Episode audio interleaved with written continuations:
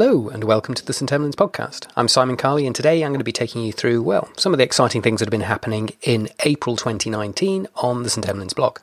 So I'm going to kick off with a Journal Club post by Dan Horner, who's a colleague of ours, he's an intensivist and emergency physician, working in a hospital not a million miles away from Virchester, somewhere we tend to call Virchester West. And he looked at the Andromeda shock trial, caused a bit of a stir on social media, this one. Basically, it's a study that was done in South America, Argentina, if I remember rightly, where they compared a resuscitation strategy for shocked patients with septic shock, comparing whether or not they would target lactate levels or whether they would target peripheral perfusion as measured by capillary refill time. Now, this is a really interesting study because we've been wedded to things that we can measure, and preferably if it comes in a big shiny machine that goes ping for a long period of time now, and that's lactates. But actually, lactate, if you speak to a lot of people who really understand sepsis, they'll say that actually lactate isn't telling you what you think it's telling you. Actually, there's a really good blog on the on the site from Rich Carden about lactate, lactate, which goes into why most of the conversations I have with colleagues in the ED about what a lactate means, it means anaerobic um, metabolism. Um, spoiler, no, it doesn't. Is is wrong, and actually we should be thinking about lactate in a very different way. And certainly the, the really clever intensivists like John Myburgh and Simon Finfer have really made me stop and think about that. Anyway, put that to one side. Back to the trial. Have a look on the blog. Obviously, read it. Always read your own papers. Always make your own judgments. Don't listen to anything I say or what Dan says, although he is very clever. But have a look at that basically what they did, as I said, is they compared this lactate with a capillary refill time and followed the patients up. And very interestingly, actually, and very good, I think, is they didn't just look at proxy markers, but they looked at outcomes for the patients. And interestingly, the patients who were monitored and managed using peripheral perfusion actually did better than those who were managed using lactate. Now, the trial is not large enough and it's underpowered probably to show any difference. So we've got to be a bit cautious about interpreting those results. But there's well, there's a signal there, which is interesting. But even if you don't think that one is better than the other, the likelihood that they're probably very similar is probably quite true. So that's really interesting. Now, there are some problems with the trial. It's not necessarily the population that we see, it's not necessarily the way that we treat our patients. So, whether it's transferable to our UK practice and whether or not we should be abandoning lactate and going for capillary refill soon, uh, I don't think so. But this is really important to go and have a read about. Uh, Dan also draws the attention to the fact that you can do capillary refill really quite frequently with no um, additional tests. So maybe there's a monitoring and sort of intervention issue going on here as well. It's not definitive, but it is very interesting. I, I would recommend you go and have a look at that. Actually, it's, um, it's a good trial. We then got um, an interesting blog by Nick Smith. Again, he's uh, making more appearances on the blog, isn't he? He's doing a lot of uh, medical education stuff. And this is one about improving your learning with no effort at all. In fact, it's a really lazy way of improving how you learn. Interested? I hope so, because this works. Okay. And it came out of a conversation Nick and I had after we both read a book called Why We Sleep by Matthew Walker. And I'd strongly recommend you read it actually. It's changed a lot of what I do in my life, and it's certainly changed my approach to medical education in relation to sleep. The bottom line with this is here we go. If you are not rested before and you're not rested after a learning educational event, you don't retain the facts. That, that's basically the conclusion. Now, it really does make a difference. Um, it makes a difference to that in terms of learning, but then there's also the issues around when you learn. So there are some people who naturally larks. That's me. I get up at six o'clock in the morning every day of the week. I honestly do, even on Sundays and Saturdays, even if I don't have to. But that's just me. Um, and other people, like Nick, don't get up until about lunchtime by the sound of things, or what he puts in the blog. But we're very different. So I'm quite happy to learn in the morning. Nick isn't. There, there are differences. It also changes as your age changes. So uh, teenagers, of which I have two, they naturally have a, a, a circadian rhythm which goes further into the night and wants them to sleep earlier, to sleep longer in the morning. So trying to teach anybody anything in my house at about eight o'clock in the morning is probably a waste of time, to be honest. This is really important if you're into medical education. It's really important if you're into learning. Now, it did make me stop and think, um, on the basis of the SMACC conference, of course, which we've uh, just been through, that conferences are experiences where I often travel. Um, so imagine that you're traveling internationally, for, for example, your circadian rhythms and your sleep patterns will be disrupted. You're um, probably not sleeping as much as you should. uh, both before and probably after when you're trying to get home. Even even a UK conference will do that, to be honest. Um, and actually, there's some other stuff in there as well. And sadly, here's the really bad one, folks. Um, alcohol absolutely knackers your ability to learn too. Now, I've been to plenty of conferences where people don't sleep, stay up all night for the networking and social events, which are great, of course, and probably drink. And it's clearly not great for learning. Sorry, all bad news. But there are things that you can do, and uh, Nick's put some great suggestions on there, and also some incredibly good graphics. He's he's developing quite a spectacular ability to do infographics, and uh, I'd uh, invite you to go and have a look at those.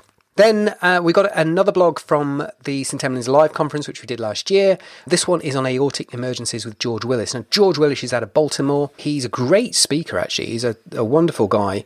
Um, has an amazing history. He used to play uh, professional football, professional American football, which, you know, so this guy's got talent.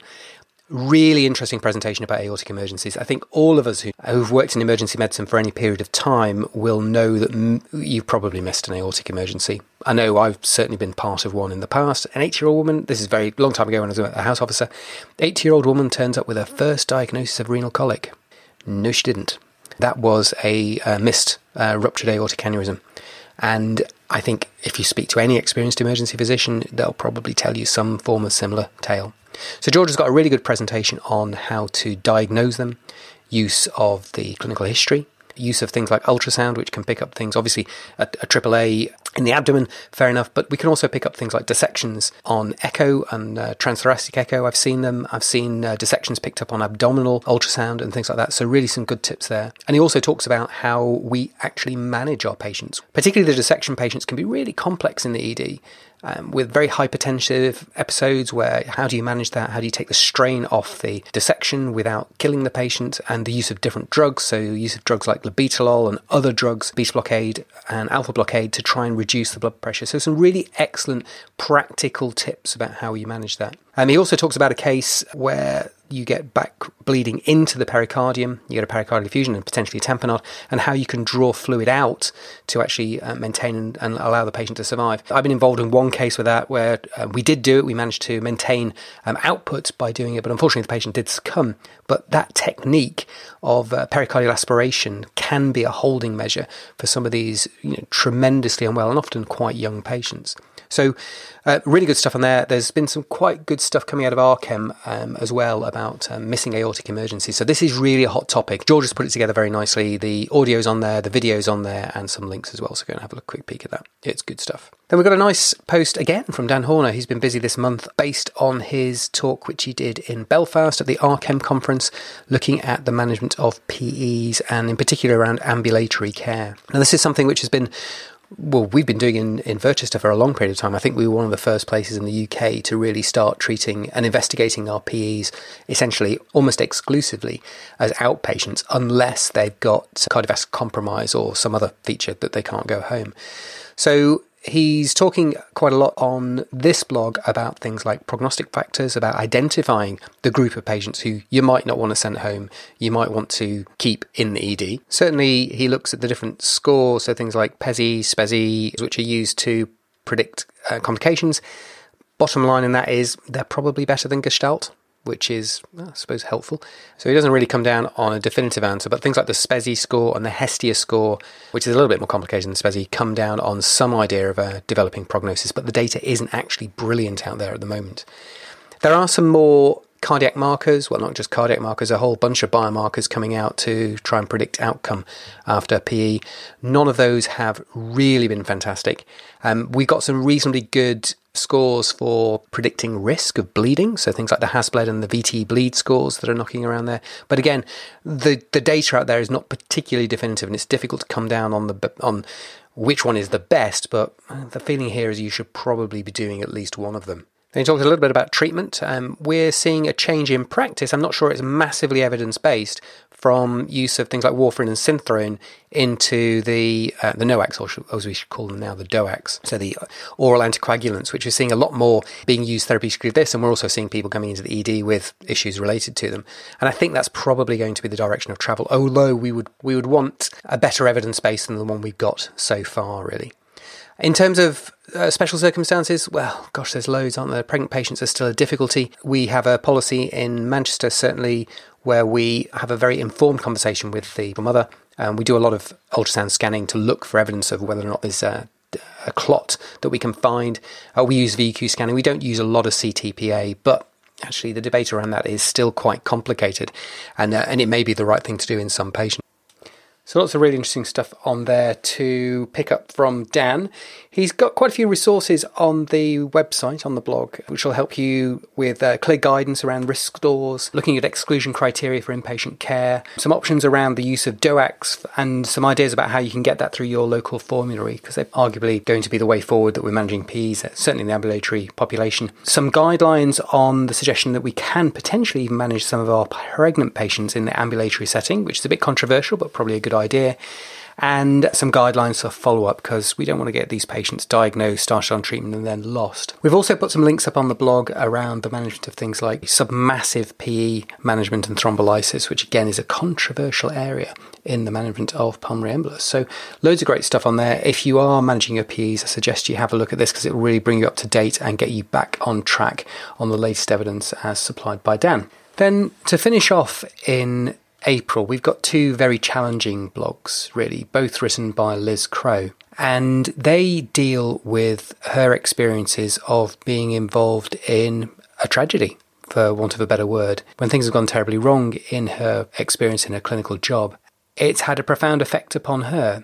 For those of us who've worked in emergency medicine for a long period of time, I'm sure we've all got a history of cases which we will never forget, really, where things have not gone well and where, to some extent, we carry a lot of those emotions with us. Now, Liz's experience is relatively recent, and her description of how she felt and the impact it had on her, her colleagues, and those around her is, is really profound. But what she's done more than happens in a lot of these blogs when you do see them out in the Twitter sphere and the, the blogosphere is she's also talked about how you come back from that what strategies you can adopt to get yourself through it, to help yourself, your family, your friends, your colleagues deal with what can be an experience which can almost break you as a clinician.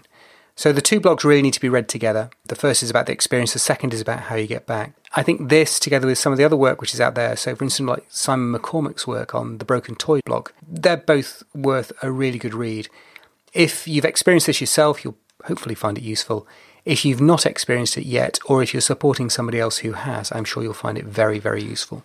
So have a look at that, and we're hopefully going to get a podcast specifically about that issue fairly soon. So I won't say much more about it now. I will invite you to read it. I will invite you to have a lovely time in your, wherever you're working at the moment. We're incredibly busy. Feels like climate change in the emergency department in that we're breaking records on a regular basis now for numbers of people through the door, for complexity and for difficulty. So we're really busy, but it's still a great job and we're still having lots of fun. Enjoy your emergency medicine and we'll speak to you again soon.